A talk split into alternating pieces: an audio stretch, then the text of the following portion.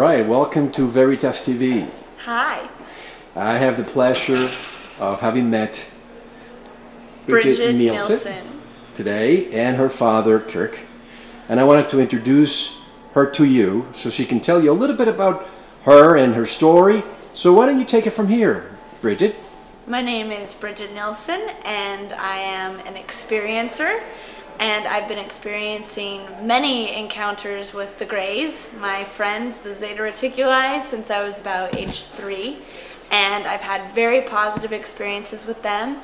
And I'm often taken up, and I remember the experiences of going through the wall, being on the ship, and my family's there with me. My dad's been um, detained, as well as my grandma, so of course it runs through the genetic lineage.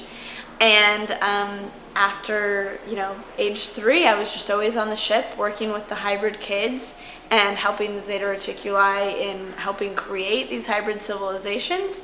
And when I came of age, I was actually then obviously giving my eggs.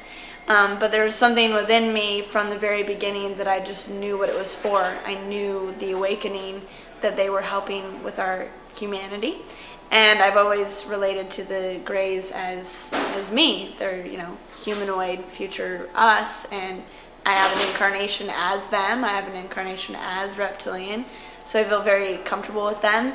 And they've always been very nice to me, even though they would knock out my dad on the ship because maybe he couldn't be aware. And so now I'm connected with my hybrid kids telepathically, and I'm creating communities to land so that they can land soon and be with me. So it's very exciting times. I have to tell you, Bridget, a lot of the people I've interviewed, for some reason, they don't seem as positive or as optimistic, uh, happy about the experiences. You seem to have embraced this. Why is it so different with you?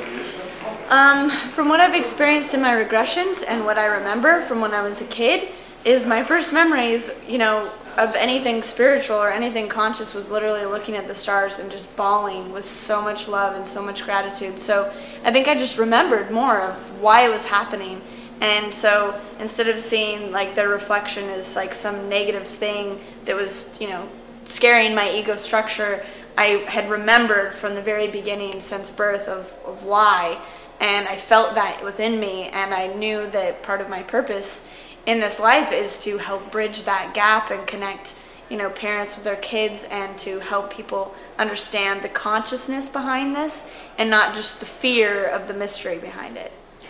Tell us a little bit more about you. Where were you born? When were you born?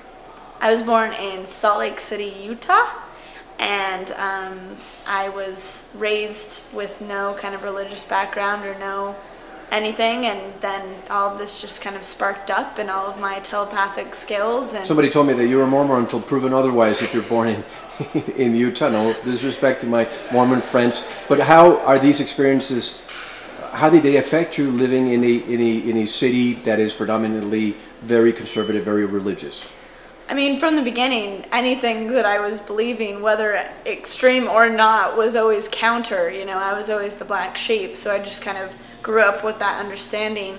Um, so I've never been included in that way, but I think having those experiences and now coming out and being so disclosed, it's like, well, how can you do that? And I say, well, I've, I've never been necessarily well received, so I'm kind of used to it, and I'm just going to be me. So that's where I am with it.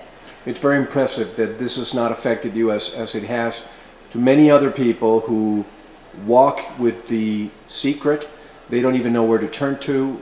You know, we're very fortunate to have people like Dr. Leo Sprinkle yeah. and some others where you feel welcome and, and you can be yourself. What do you tell others like you who are not in the same position as privileged as you are? I tell them just to um, acknowledge it within themselves um, is step one, and um, to express it to anyone that would feel safe with, or like with you know, someone like me or Leo Sprinkle or fellow experiencers to just be able to communicate it and acknowledge it. Because I think when it's suppressed or pushed away or not acknowledged, it becomes this like shadowy trauma, you know, that people that follow people through their lives, but literally whenever I see someone actually just express it and verbalize it, it's like their life changes just by letting it go and letting it be free. And then they can understand more of why it happened rather than not acknowledging it and then nothing can come they can't come to terms with it in that state when have you, when did you start speaking your, your truth i started speaking my truth about UFOs and aliens probably only six months ago. Um, I opened up to the idea of just consciousness because I do mediumship and other kinds of psychic work. So I had already been used to communicating in different ways and believing and trusting like my guidance and what I experienced. So by the time that this came to pass, you know, I'd already been doing years of expressing paranormal phenomenon. So ETs were just the next step and um, with such heavy guidance from a soul perspective, I just knew that this was what I had to say, and it, it's like I had no other choice in a very good way. What prompted you to finally, and, and, and, and I thought for, for, some reason it was longer uh, before. Why so recent? The big um, I, think perfect timing. I mean, last year was December 21st, you know, so I think it's one of those things where it needed to happen now. And everything that I was doing before that prepped me to be confident and to completely go forward with it. And one of the big things that prompted it is I use consciousness in everything that I do, so I know that I am the mic- I am the micro of the macro. So whatever I create, whatever I transform in myself will create that in my quantum physics reality. And so when I looked at the disclosure topic, I went, what can I do? You know, what can I do to have this assist in the bigger collective? What can I do to have my government disclose? And I got, went, well, I can disclose it myself. I mean, if I literally can't express it, how can the government express it? And so I said, well, the first thing that I can do that's very basic, very simple, but profound within me, which can reflect in my reality, is actually just do a video and post it on YouTube, which is the most exposing, vulnerable thing that I can do. And from there, then I was on a big radio station a few days later, and it just kind of went wild. But I knew that I had to go forth so that um, the government can and other people can, and it can just start spark, sparking in my reality. I always tell people that I will never, well, I never, I'm not being pessimistic here, but being realistic. I don't see governments of the world disclosing, and if they do, I will always question the motives. I think this is this is going to happen at a grassroots level. Do you agree with that?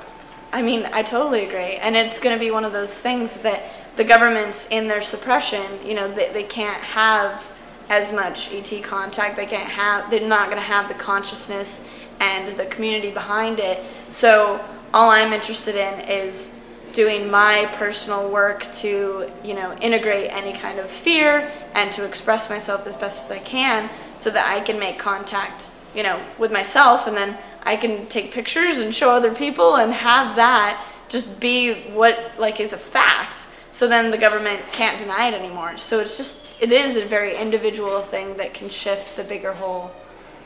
I can't help but connect dots and compare you with others. Mm-hmm. And, and one thing that I continue to see in you is that you display absolutely no fear. No. I've worked, I've worked through it though. Oh, so you had fear before? I mean, I had fear because it's, it's, I think a lot of the fear is like the negative ego structure of this kills any beliefs about, you know, time, space, about programming of our society, about goals and this and that. I mean, we are just a small piece of the bigger puzzle, but in a way that makes it so much more profound and deep. And so this eradicates our current system, everything that we know. So in that sense, it is fearful. And I think, and also acknowledging that the gray that I'm seeing is me. You know, it is a reflection of me. It is, say, like my incarnation, because it's usually the gray abducting yourself. So I had to understand this and understand like the darkness of like what they may have been going through, but then understand that that's mine. So it's really just the fear of taking personal responsibility for what I've created, even if it's not on a conscious level, it might be more of a soul level, just knowing that I'm the one that spawned and created this whole thing. Have you met, met others like you? Um, more and more, definitely, because I think there's something about my age that's sparking it in other people my age just to come out, and there's something more free um, specifically in our generation. I know that their abduction experiences were much more positive and freeing at that stage, whereas like my father's were more terrifying and they were more aggressive, you could say. Um, so a lot of the kids, um, I call them kids like me, um, our age, it's a lot easier to express ourselves and to come to terms with it just because there is more of a remembrance. I mean, there is something to the indigo crystal kids where we're like, this is just the way that it is, and we know this to be true, and it's just in us, it's who we are, rather than we don't need a lot of evidence because we've experienced it. We remember it more than maybe other people do. So I've a lot, I've experienced a lot more um, of my youth coming forward and having similar experiences and similar comfortability in expressing it. I always use the analogy of let's say you and I are driving a car and see a turtle crossing the highway, and we get out of the car, lift the turtle to safety. The turtle, turtle urinates in fear, goes running to, to its group, its family, and says, My God, I'm so scared. These people just carried me. But she doesn't see that we actually saved her. What happened to your father and to many other abductees of the same generation. In reality, could it have been that they were trying to help and now the abductors, and I know that sounds a, as a pejorative, have they perfected the way in which they do it so that it's not that traumatic? That's, that's my experience because mine wasn't as traumatic. And they didn't have to say, knock me out or you know have as much amnesia type of thing. I knew when they were coming i'd sit up on my bed and i would just go up with them. And um, it was it was no big deal. And they didn't have to have as much you know like force because i wasn't as scared. So it was much more easy. And they're definitely assisting in you know saving us. It's it's a great analogy because it's um, just like you taking the dog to the vet the dog thing is freaked out and doesn't know that it's for its its own good. And so there's a higher realm of, of intelligence happening that we don't know about. When i think of, of these stories uh, i think of your, your very first story. Do you remember your very first experience? Um, yes. Um, this specific one was remembered through regression um, but i just went so into it and it felt so real and it was like I just said, me sitting up on the bed and the lights come in the room, and I just effortlessly fly through the wall, go up to the ship, and my family's beamed up with me. My parents are knocked out and thrown against the side of the ship, and I get to sit on the seat. And I think that was very telling of um, the disparity between my generation and what I was avail- what I was able to with whatever my consciousness was or my purpose in, in, in incarnating was to be able to handle that, to be able to just go, oh yeah, I'm just going to sit on the spaceship. And my parents needing to be knocked out to have to deal with this kind of an experience. So um, yeah, my first experiences were always very positive. Of course, we always hear of the these experiences experiences being multi generational. Yes. So your parents, perhaps their parents too. Yes. Tell my my um my grandma it was wonderful. Uh, recently, she's LDS Mormon, and my dad's mom, and so we were there, and I was drawing, you know, the hybrid kids because I channel them through, mm-hmm. and she saw the pictures. And I mean, she's not into anything paranormal because she follows this certain set of rules. Sure. And she sees the pictures and she's like, What cute little kids and just very interested in them. And I mean, they've got the big eyes and everything. I mean, that's kind of a peculiar thing to be interested in. And instantly she was drawn to it. I told her because I was very open to expressing like who I am, whether whether she agrees with it or not, and just saying my piece. And she goes, "Oh, I can see where that would be very true um, for you if that's what you want." And so then a few days later, she's in the shower and she literally sees the image uh, in the um, glass of the shower, like these outlines of the kids and she comes into me and said, Bridget, why did you draw on my shower door? Like I saw the kids that you draw in your drawings. And I said, I didn't do anything. I, I haven't been in your bathroom, none of that. And she goes, I know what I saw. I saw the kids. They were, they were in the outline of my shower. And I said, I didn't do it. And I know when, with working with the kids that they only come directly to their parents. There's not a kid coming to some random person, there's always a direct connection and usually DNA connection if these, you know, in this first stage of contact with the hybrids. So I said, Grandma, they must be your hybrid kids because mine, mine only can come to me and my, and my dad's come to his, and they're hybrid kids because we know it runs in the family line. And she just was kind of freaking out, you know, depending on what her belief systems were. And finally she just goes, Well, I know what I saw and I don't know how to explain it. And then later that week she experienced, you know, these kids running around the house when no one was, no one else was home. And um, so a lot of paranormal, paranormal things were happening for her. And I knew, being a medium and connecting with, you know, uh, spirits that have passed, that there was nothing else in the house of any other sort. So it must have been these hybrid kids. So, um, and it also, my uncle's very into this, my dad's oldest brother. So there's definitely something going on in the family that extends way beyond even my dad's generation and who, know, who knows how far it goes back. So it's very interesting. What is the true purpose of, I hate to even call it an experiment, but it sounds like it. Of what the Greys are doing? Yes. I mean, I think that it's a co creation um, of two versions of us in two different time spaces. Um, one going down a very negative time timeline, and I think that this epicenter of this specific incarnation and this possibility with December 21st and the end of the Mayan calendar in this lifetime is the crossroads.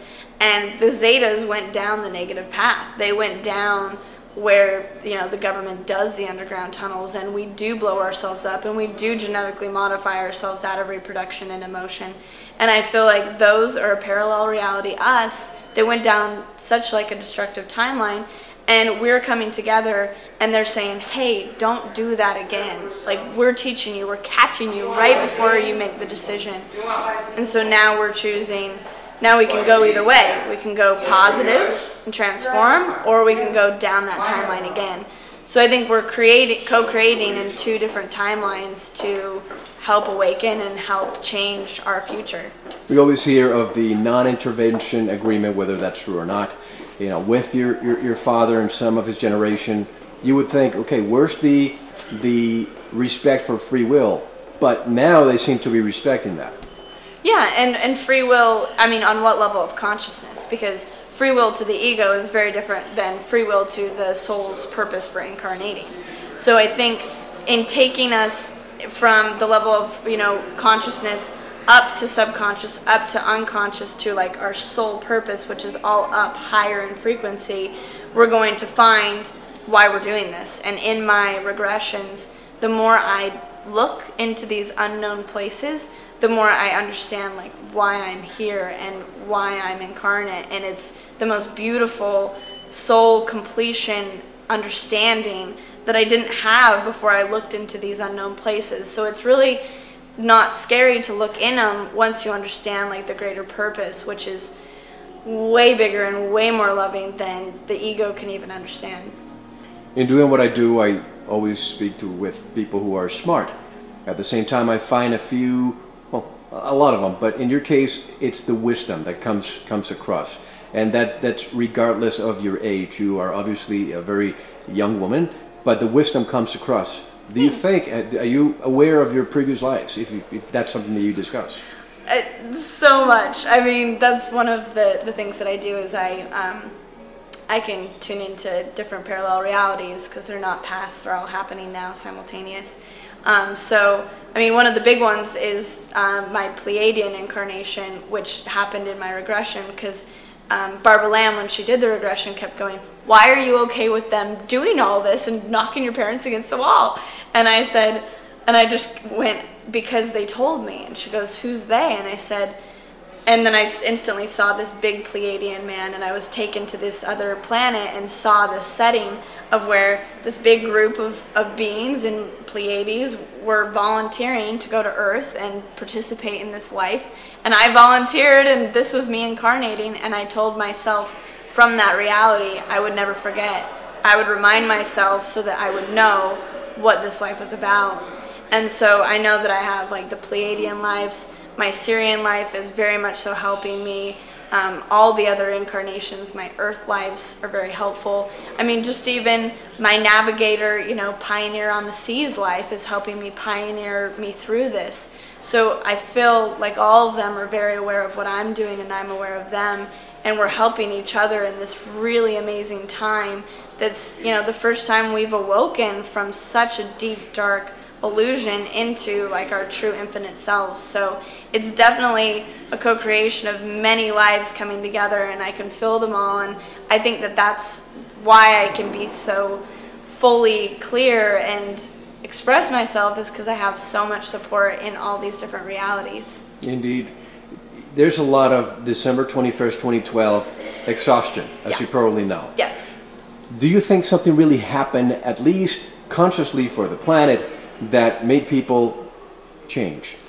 Well, I mean, just the fact that so many people were focused at that moment on something, on something happening, whatever it was, I think changed something. And one of the things that was my big realization after that happened is I was going, yay, like the collective consciousness is more positive, ta da, we're good. And after that, I had, you know, for the first time, kind of a, a down, a downer, kind of depressing few weeks. And I was wondering what it was. And I was talking to my dad, and one of the things we discussed is, well, the collective consciousness is now 51% positive on average. And then he goes, but the collective is in you because you're the micro of the macro. And at that moment, I realized like it was the first time that I had actually become truly positive because I've thought of myself as happy. Oh, I'm I'm happy-go-lucky. But what? How much of myself is actually originating from love? Not from like agendas of getting money or this happening or being wanted or being needed. How much of me is authentically expressing myself and moving from a place of love and true authentic positivity. And I realized that until that date, I genuinely hadn't been 51% positive, and I'm just barely becoming a true human. You know, we talk about becoming that we're part extraterrestrial and needing that as a permission slip to make ourselves, you know, feel more infinite, you know, in this kind of dismal world. But really, we're just becoming true you know, raw, real humans. And so I think this vulnerability is the piece of true positivity and peace like in our in our world. So that's what I think has been happening post December 21st is that's just waking up to being truly authentic and looking at the places where we might be out of alignment and acknowledging that so we can move forward and be more truthful in who we are. Obviously, this is a mission for you, an Yeah. assignment. Yeah. Have you faced any obstacles? All the time. I mean, it's obstacles and and and it's like going out of the matrix. You remind me so much of Neo. So there's a lot of the matrix analogies that come to mind, but I mean, it's literally pulling yourself out of the matrix. I mean, and it's the whole package. It's the food. You're eating the slop, which is, you know, a green drink or whatnot.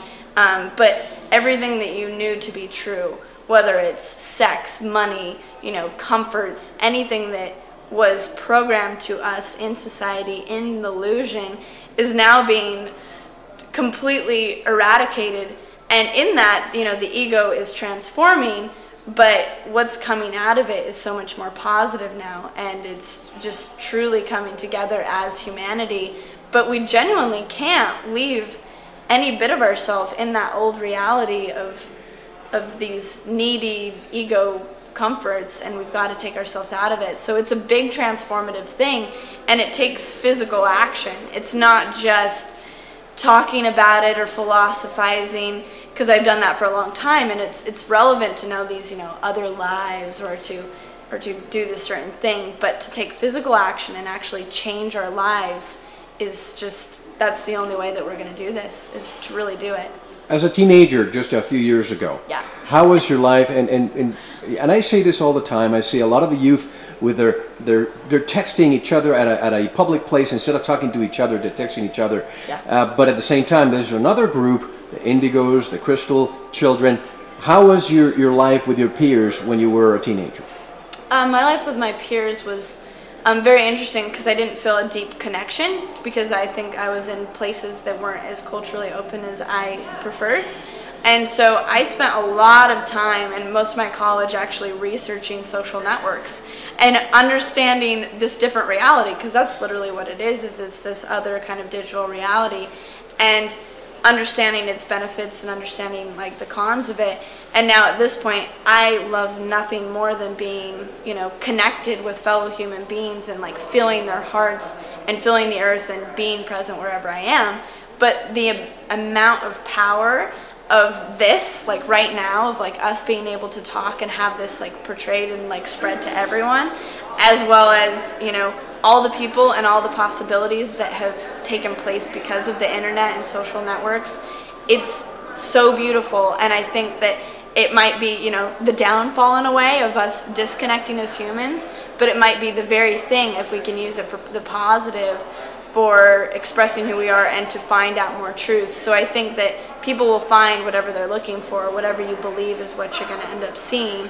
And so using the real world and the dirt and the people around you, you know, and connecting that and also connecting with the social networks and YouTube videos and whatever you need to lift your consciousness, it's a perfect melting. And so balance it for me has been always the key and that was what I always experienced through my teenage years was how do I balance all of this to become a more holistic person? What did the other your peers, what did they say about you when you were evolving?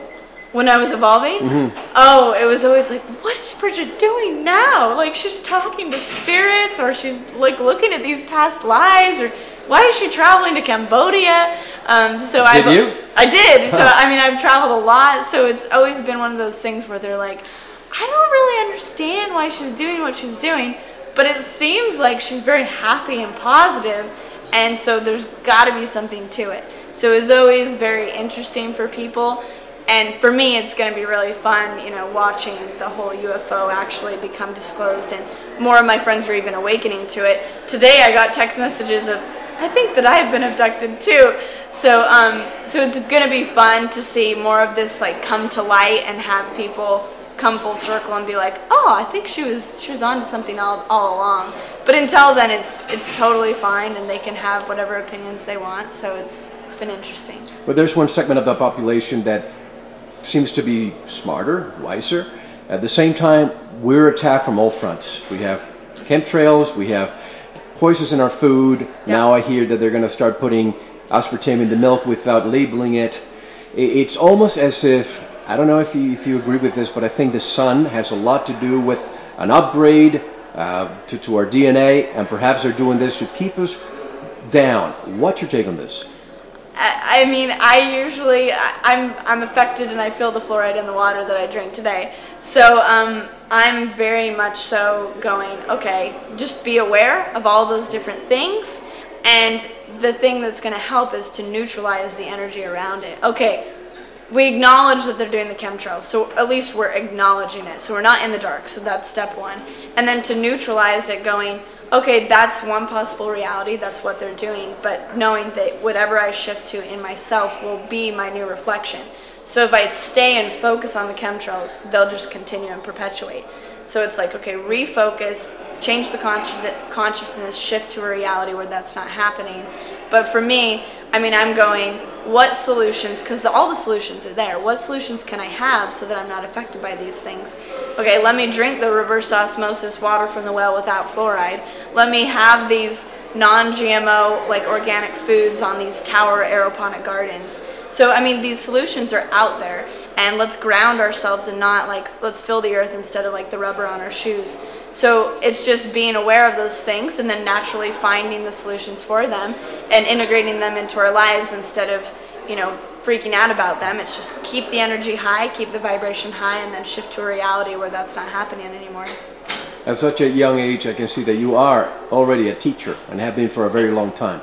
So, as you're saying, you know, buying the organic food, which is more expensive, but it's it's it's better than having to pay the price at the hospital in the future. Yeah. But the people who are fighting, that are lucky to have a job, that cannot buy organic because they cannot spend one more penny. For those people that live in the matrix, uh, not voluntarily, but they have to in order to survive. What do you tell those people? I would tell them. That's a good question. I would just tell them to be aware of their energy, to be aware of their beliefs by what is actually um, creating the reality where they do need to and have to go to that job to survive.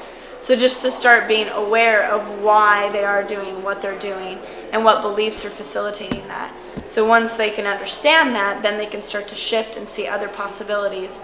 So all solutions, wherever they are, are always up in vibration. So it's you know, getting out of that fear, no matter like how dismal the situation can be, because whatever you're experiencing, the state of being is what what's important, so that you can raise the vibration to get the solutions, to get the possibilities of another of another reality. So that's what I would suggest to do.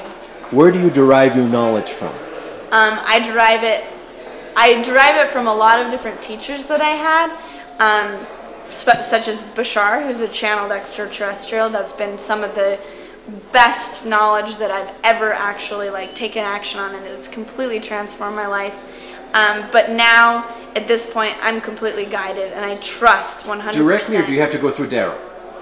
I mean, I, I watch Darryl, I watch all that that comes through, but I'm getting it directly pretty, from, from pretty Bashar. much directly from Bashar and from my, my other guides and the extraterrestrials. So for me, I have built up and just practiced these skills of trust and where information is coming from, whether it is the ego, whether it's my higher self, whether it's a guide, who it is, so that I can utilize that information to serve, you know, my highest good and to be pushed and guided in like a very loving direction for where I need to be. So a lot of the information that I get at this point is just directly from source or guides going, okay, go in this direction, no over here, and do this thing. So um, I follow my excitement and um, for the good of me and for the good of the all simultaneously.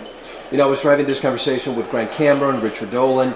These are nuts and bolts researchers who for years were talking about all this, but now they're changing into the consciousness world because they realize, yes, UFOs are here. What's next? And unless we tap into the consciousness world, we won't get it. What's your definition of consciousness? I'm so excited about that because I can feel it. I, have I've been talking to like Lee Speigel and some of the other guys, and they're like, hmm, I think there's something else going on here. It's an undercurrent. Um, it's an undercurrent, and it's changing, and hence December 21st, right? Yes. These are the subtle changes already happening. Um, my definition of consciousness, um, understanding that we are what we are experiencing. We are our reality. So literally, we are just generating a projection screen. And that might sound kind of cold in a way, but really, it's completely beautiful and empowering and just to take full responsibility that we are all that is as like a microcosm and that our little piece is a pivotal piece and we were created as little shards of existence to be a part of all that is and that we're a critical piece of that. So taking responsibility that whatever we're creating, we're experiencing and that it's all alive and it's all divine and it's all God. Do you see yourself as a, as a bridge, as an ambassador between the... By the way, is the, the, the term extraterrestrial accepted or is there something better? Uh, extraterrestrial is good. It's fine? Yeah. Okay, because I don't like to say alien. Yeah, that's totally fine. Okay. Extraterrestrial is totally preferred. Yeah. Okay. So, do you see yourself as an ambassador, as a bridge between us, humans 1.0, and the extraterrestrials? Completely. Um, my name, my mom was guided to it, which she's an abductee as well. Um, but she was guided to it when she was 16, and my name is literally Bridge ET. Ah, that's right. And wow. so, I, you know, I should have thought about that when I saw your name, Bridge. You knew it, but you knew it. I guess it just. Oh, wow. Okay. Yeah. So I mean, I completely. Um, yeah, I feel like that's just my calling, and I'm completely connected with them, and I'm connected with all the like the humans, and in love with both, and merging and infusing and creating alchemy with the two is completely like my passion, and I'm so excited and honored to do it, and to just find all the different people of what their passions are to create the whole because we need everyone to be who they are so that all of this can work because we need everyone. I just realized that my subconscious mind was the one that asked that question because of the bridge ET. Wow, wow, wow. Yeah. Um, you tuned into it in my field. I guess. You're I very guess. intuitive. Jeez, I didn't even realize that. Yes. So tell me more about some of the things that you are doing to help humanity. I'm helping humanity by being myself. By, but, but by identifying my true peace, like what my gift is to give. And I think that's one of the big things is that people, you know, in our matrix society, it's like, oh, I'm just enough to survive. Like, well, I, I just need this, I need this. And it's like, at a certain point, we need to reverse that and say, what is my gift to give? And there'll be someone to receive that. There'll be someone to take care of me. There'll be, you know, if we come together as a humanity, as a society. And so, my thing, my way of helping humanity is to remove all of my stuff, remove any fear, remove any beliefs that are, are hindering me so that I can be fully clear, fully expressed in how I can contribute and how I can give and then fully take action on that like in in helping people. So in doing this video and expressing myself and um, helping my dad create these communities and channeling the art and connecting you know the humans with their hybrid children um, and expressing my art and the different things that I do. So I'm just doing it as precisely and as guided and as clear as I possibly can to help humanity as a whole because me being me is going to help people help be, them be them Bridget, you have no idea how many people see me in conferences, and for some reason they they tend to come to me and tell me their stories. Some of them cry, some of them hyperventilate. I am not a therapist. I'm not qualified. I haven't had experiences that I can remember. Yeah. So I feel that I can help them. All I can do is provide a platform and link them to people like you and, and Leo Sprink, Dr. Leo Sprinkle and, and others. What can I do when these people come to me because they trust? Well, they come to you because they trust. So you literally just hearing them, you literally just holding space for them is the greatest gift that you can give. And connecting them with whatever like tools that they need, but it's really just being heard and being received for and believing them, you know. There's no ridicule in it. It's like literally you just feeling who they are and feeling that experience is their truth is completely a gift because you know as well as I do that many people don't. And so that's your true gift is to create this platform so that it can be the grassroots that does express this to all of humanity to know that this is true and to know that other people can have a safe haven to express themselves so that the governments can then you know share what they have and everything can be disclosed. So you are disclosure and you're being able to receive and hold the space for that. But it's see it's so unique to see somebody like you because you're positive you're honest about it it, just it comes across so so obvious and transparent. And when i see my compassion for these people who walk their lives and they have to pretend they're someone who they're not because they had an experience. Their marriages fall apart yeah. their businesses fall apart yeah. they don't know who to turn yeah. and i feel like we need to do something to help them yeah. because it's unfair for them to, to live this life this way yeah and i know that from a lot of my um, experience in trauma work um, whether it's you know uh, abuse or rape or those kinds of things a lot of what i've experienced even in people expressing their uh, et experiences this weekend and this week has been um, just the ability to share. Because anytime something is repressed, you know, any secret, you know, trauma, abuse, anything like that, anytime it's repressed and put away, that's when it breaks everything apart. That's when it screws everything up because it's held in the shadow. And so the second that's come to light, the like chemical constituents of crying and like th- them doing that for you is literally releasing that. That sweat, that like crying is already helping them. So, um, so just the platform is literally changing um, that ability so that they don't have to go through the, you know, all the, the trauma of the marriage breaking apart or the family or the job loss.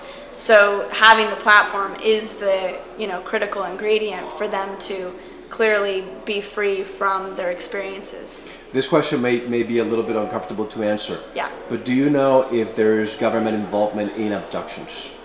I've heard, I've, I've heard that there is. I mean, I've, some sort of acknowledgement or agreement that it was okay for abduct, for the abductions to occur. I know that there's some degree of government involvement in that way. Have you had any government encounter because of what you speak about? No. I don't think that they can perceive me. I don't know. They haven't found me, and if they did, I would be able to intuit who they were. No, yeah. no. I, I, mean, I haven't had any negative experiences with the government yet. I'm hoping, and I'm putting it out to their there to them right now that I would love to help them with disclosure to be that part of it, to be a face, you know, so that it's an easier transition because the thing is is for us to allow them to disclose, we've got to go, you know what? It's okay. We unconditionally love that you've lied to us. We understand that we're the ones that created you to have to do this, that you thought we had to be sheltered from this. So at that point, we're going to have to be able to love them and we're going to have to be able to, you know, smoothly communicate that to all of society. So the peace, you know, within ourselves has to be in place so we don't create the war between us because we're just creating our governments. And so right now we need to be at peace with them and to understand where they've come from and the fear they must be experiencing to have to hide this. So um, that's part of the peace and coming to terms with it. Are you advocating uh, immunity for those who have been involved with the secret? Because for, mul- for multiple reasons, I can play devil's advocate for a second. If indeed we're at war with other countries and you know, if they find out that we have this technology, they can use it against us, and that's why they have kept the secret. At the same time, we have the petroleum industry, the big pharma. If all these secrets were to be revealed, those industries would, would vanish. Right. So, how do you advocate immunity if this is the status quo? I mean, in my, uh, to me, everything's uh, gonna, this old system, the economic structure, structure, the social structure, everything, it can't hold much longer. So, I mean, holding on to these industries, holding on to these last remnants, it's going to eventually fall anyways. And a lot of these other countries are wanting to disclose, and the U.S. want the U.S. need to be the leaders in it and to step up in a positive way of being who they really are and not perpetrating, you know, with war. So I think immunity is one of the solutions, and the fallout of us at least acknowledging and expressing the truth is going to be far more great than suppressing it, suppressing it, and then having the whole structure collapse anyways. So I think if we can just turn ourselves around and start being truthful and being authentic, things are going to be in more natural flow because they are coming from a more positive perspective. I've always had this question if I ever face an extraterrestrial, what would I ask? My question would be tell me about the mistakes that your civilization made so we don't repeat them here. Yeah. What would what, what do you ask uh, may I say your people? Um, I'm talking to several different ones, several different civilizations. Um, the Zeta Reticulis, I definitely, it's like, you know, how can I not repeat that? You know, what can I do so that I'm not doing that? And part of it is to speak about what they've been teaching us. They're teaching us on the spaceships you know, they have screens, people have talked about it, where they're saying, hey, we blew up our planet, don't do this. Others. Others on the ships. So part of the abduction is not just, you know, the eggs and the sperm, it's to teach us classrooms. So, um, so one of the things, you know, that they're saying is talk about it so that people can remember that they were taught how not to do it. Um, and a lot of my other, you know, conversations are with the Shalanaya, known in the Phoenix Lights, and these other hybrid civilizations that they've already worked through all of this. They've worked through the polarity, and they're actually functioning civilizations that are fully peaceful and blissful. And so just learning from them that that can be real, you know, because we've learned for so long that we've got to like fight our way or work our way to a certain outcome when really just being ourselves and like loving each other is going to be the biggest benefit and create the most peace and the most you know invention and technology and creativity that is out there. So i'm learning the higher you know possibility of what we can be um, so that i can help bring me which is all of my reflection of humanity with me to this higher state of being. This conversation is blow me out of the water. We just we're going to do just one tape and Okay. we have a few minutes. Can you paint a picture for me about how our civilization looks like. How do they operate? See, somebody comes here, they see our economic system, they see our societal pressures, they see police, they see jails, they see pollution. Paint for me one of these civilizations. Describe them. One of these positive civilizations Yes. if I were to visit one of those planets, why why am I to encounter? what are they doing Yes. the concept that they live one of the concepts that they live by is that everyone is married to each other so picture you're married right So picture if you were married to everyone, how you would treat them. There's no rushing on the freeway. There's no cutting them off. Let me get this so that I can have more money than you in competition. Competition's eradicated because it's like when two people or like 10 people come together to create something, they can create 100 times more. So when coming together, if everyone's married to each other, that means that they're responsible, you know, to that person to be themselves and to take care of them. And in turn, those people are married to them. So they're taking care of the other people. And then not only that, all of the kids, everyone's child is everyone's child. So there's no, I can get away with this thing because I'm this little kid and I have no responsibility for this kid. Everyone takes care of everyone. And everyone is playing every type of archetypal role as well. So the little kid is just as much of a teacher as the adult. And this male is also part, you know, female. We have the polarity balance. So you're male, you're female, your mother, your father, your child, your teacher, you're all of these different things. And so there's no gender? I mean, there can be gender, but they can express whatever they need to in each moment. And everything's run by synchronicity. So it's just like wherever I am is perfect. Whatever's happening is perfect in perfect timing. And then all of a sudden, this person synchronistically comes up and we create this. And then we go into this other place. So there's no schedules, there's no time. It's just whatever comes up is what's supposed to be happening. Just like right now, I didn't know we were going to be doing this, and it's what's it happening. It happened. So it's utilizing synchronicity, it's utilizing the natural flow, and whatever the energy of that person is, is going to attract that other person that they need to experience something. And everyone's taking care of each other. And I mean, I think, I feel that this is truly a natural state of being. I mean, competition and polarity and roles and boxes and structure and control. I mean, it just it takes so much more work to cover things up and to suppress and to push than it does to just like love and embrace. And so I feel like that's that's the contrast and that's what they're teaching us. One of these planets, do they have the equivalent of countries or is it one planet, one peoples and everyone united? One planet, one peoples, everyone's united, and they're completely telepathic. So, you know, our conversation is more telepathic. You're tuning into everything that I'm feeling. And so you're feeling the other person. It's not going, hey, I want this and you want this, and but there's this whole undercurrent of some other mind, agenda. Is, huh? it a, is it a hive mind? A half mind? A hive mind, like bees. The, it is. It's it's the individual is the collective, and the collective is the individual. So the zetas, they run as a collective mind.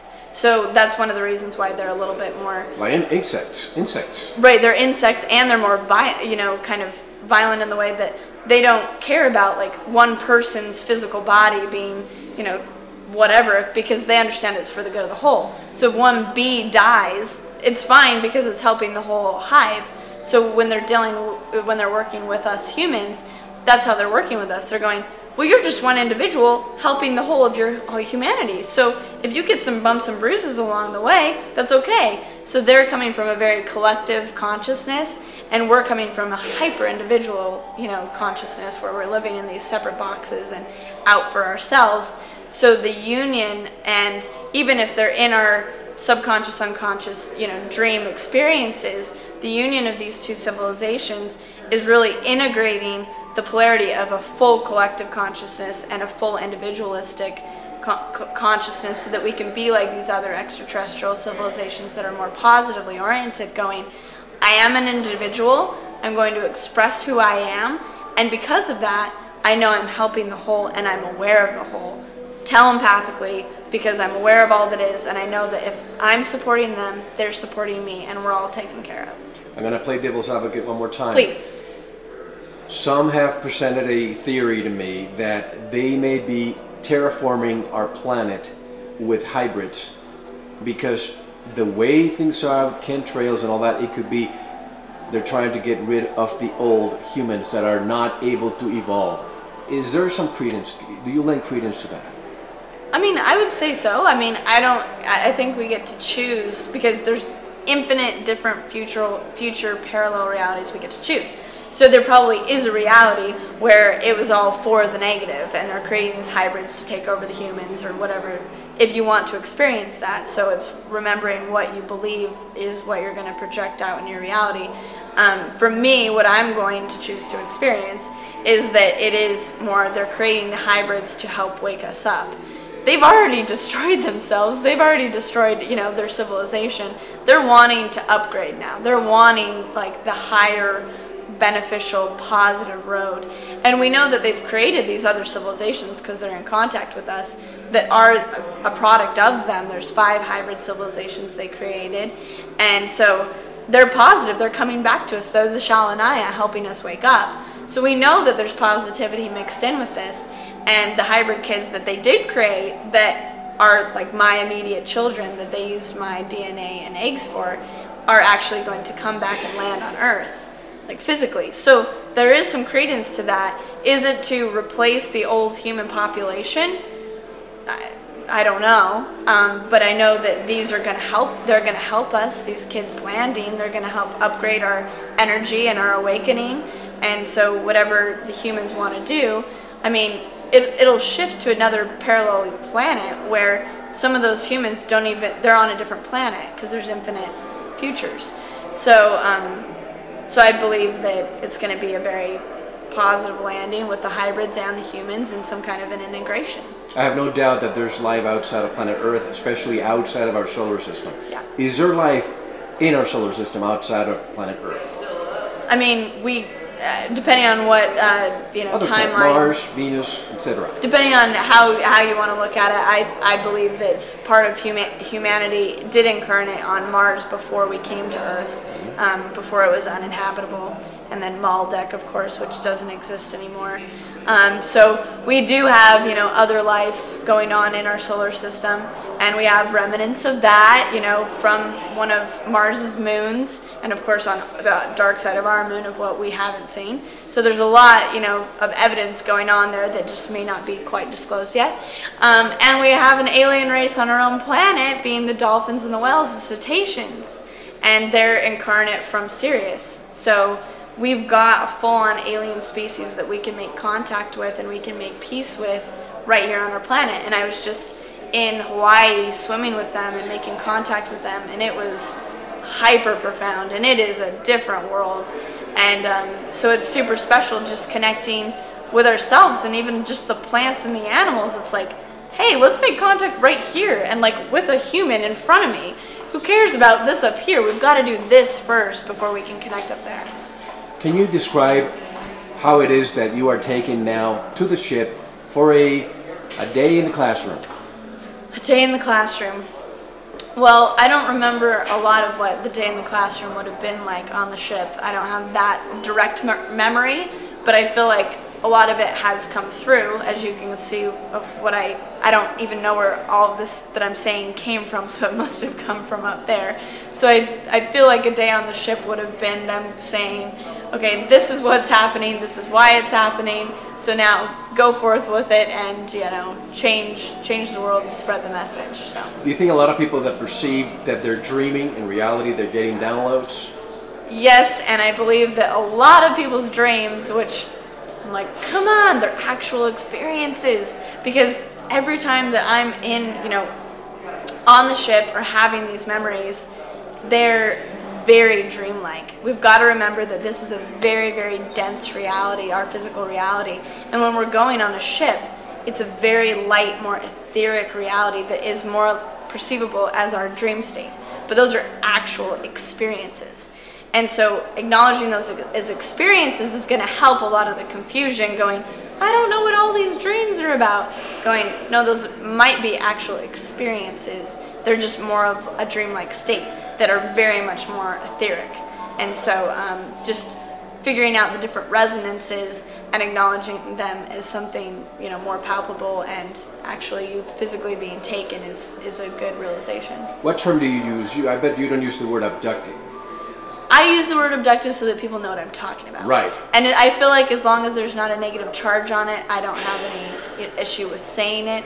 And I have the full realization that I chose it, um, you know, in my incarnation to experience it. So I have no problem with it. I know Bashar talks about detainment as being a word, um, experiences, but I like to refer to abduction because we know that that is the Zeta Reticuli, you know, taking you up as a human. So, because experiences could be with many different civilizations, it could be many different things.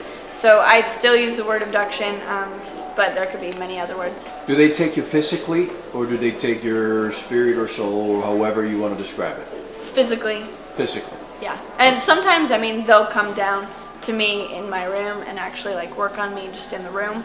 That's been more recently what's been happening, which is pretty fun. To prepare you, you mean? To prepare me. They were they a few weeks ago they recalibrated me and they actually like electrocuted my sacral chakra to kind of align it more. Um, and so it was like 15 minutes of excruciating shocking but i kept getting the telepathic message we're just recalibrating you. And i had been asking for it because i had been doing a lot of work and releasing energy there. And then they came in and were doing it and um, i felt better ever since so. We have five minutes on the tape, and I wanted to ask you you have hybrid children too. yeah Do you get to see them often? Um, I see them in dream state more and more. So the more I raise my consciousness, the more dreams and things that I remember. I have not met them physically yet, but it's coming soon. And I know that I'm going to be one of the first people for that initial contact. Um, so I don't have any particular expectations about timing or when. I'm just loving the journey of it and connecting with them telepathically and learning about their personalities and utilizing like my heart and my telepathic skills to connect with them so that when they do come, I mean, they're going to be telepathic and they're going to need to connect with me through my heart. So I'm just practicing. So I'm really enjoying the practicing and the um, classroom that they're putting me through because they really know a lot and they can really help us. And they're very spicy guides, you know. They're not like the subtle um, other other beings that are like, here, we're unconditionally going this direction. And the hybrid kids are a little bit more like, Mom, get with it, you know? So it's really fun working with them because they have the consciousness, but they have the spitfire to actually go forth with it. I'm not sure if, if an extraterrestrial race would need nurturing as a as a an infant or a baby, since I, I presume you haven't been there to nurture the the hybrid babies. What substitutes that nurturing? I've I've heard of different people and I've had different dreams, which obviously could be experiences, obviously, of um, they actually get very I've heard very um, motherly uh, parents to be taken up on the ship to actually like hold the babies because the Zetas don't even know how to hold a baby, so that it'll just come out of the test tube and they'll just drop it. And I've had a lot of dreams of actually like people dropping babies. And so the, the mothers will teach the Zetas how to care because the Zetas don't have the emotion. So they'll hold the babies and take care of them. So there is a lot of that bonding going on on the actual ships um, because they are still kids and they are still, you know, highly human DNA. So they do need some nurturing and they are still children. So there is going to be a lot of purpose of, you know, mothers being mothers and fathers being fathers for when they do come. Um, so it's still very relevant. I interviewed somebody with the name of Sonny Sito. I don't know if you know who she is, but this is exactly what she revealed to me that she was taken up there to do just that to Yeah. nurture the babies. Yes. What happens with these babies when they? We have three minutes left. When they grow, Well, when they grow, um, they live very full lives. I mean, they're fully doing, you know, what they're meant to be doing. I mean, here on planet Earth, Yeah, on the ships. On so the right ships. right now they're with the Shalanayan. So they're so they're called the freelancers. They're not a part of a hybrid civilization. They're going to come down to Earth and be assimilate with humanity. So right now they're on the Shalanayan ships. They're following their full excitements, whatever that is. You know, studying tea ceremonies around the world, contacting other civilizations, doing very exciting things. And so when they come down, we've got to have a full humanity ready for them to meet so that they can go, okay, teach us what to do here, instead of, you know, we're busy, we're, you know, shooting guns. this is such a fascinating conversation that we've had. I only expected about five minutes, so we did an hour. How can people learn more about your work? You're an author. You're, you've written uh, uh, books, and that you have a website. What can you tell us? Um, you can visit bridgetnielsen.com Spell and B R I D G E T Nielsen N I E L S E N. um, .com and all the hybrid stuff at hybridchildrencommunity.com so you can learn even more in those different platforms. And people can write to you? Yeah, people can write to me, call me, tell me about your experiences. Let's share. Wow. Yeah. Bridget Nielsen, thank you so much for, for this great conversation. Thank you for talking. Thank you. Yay.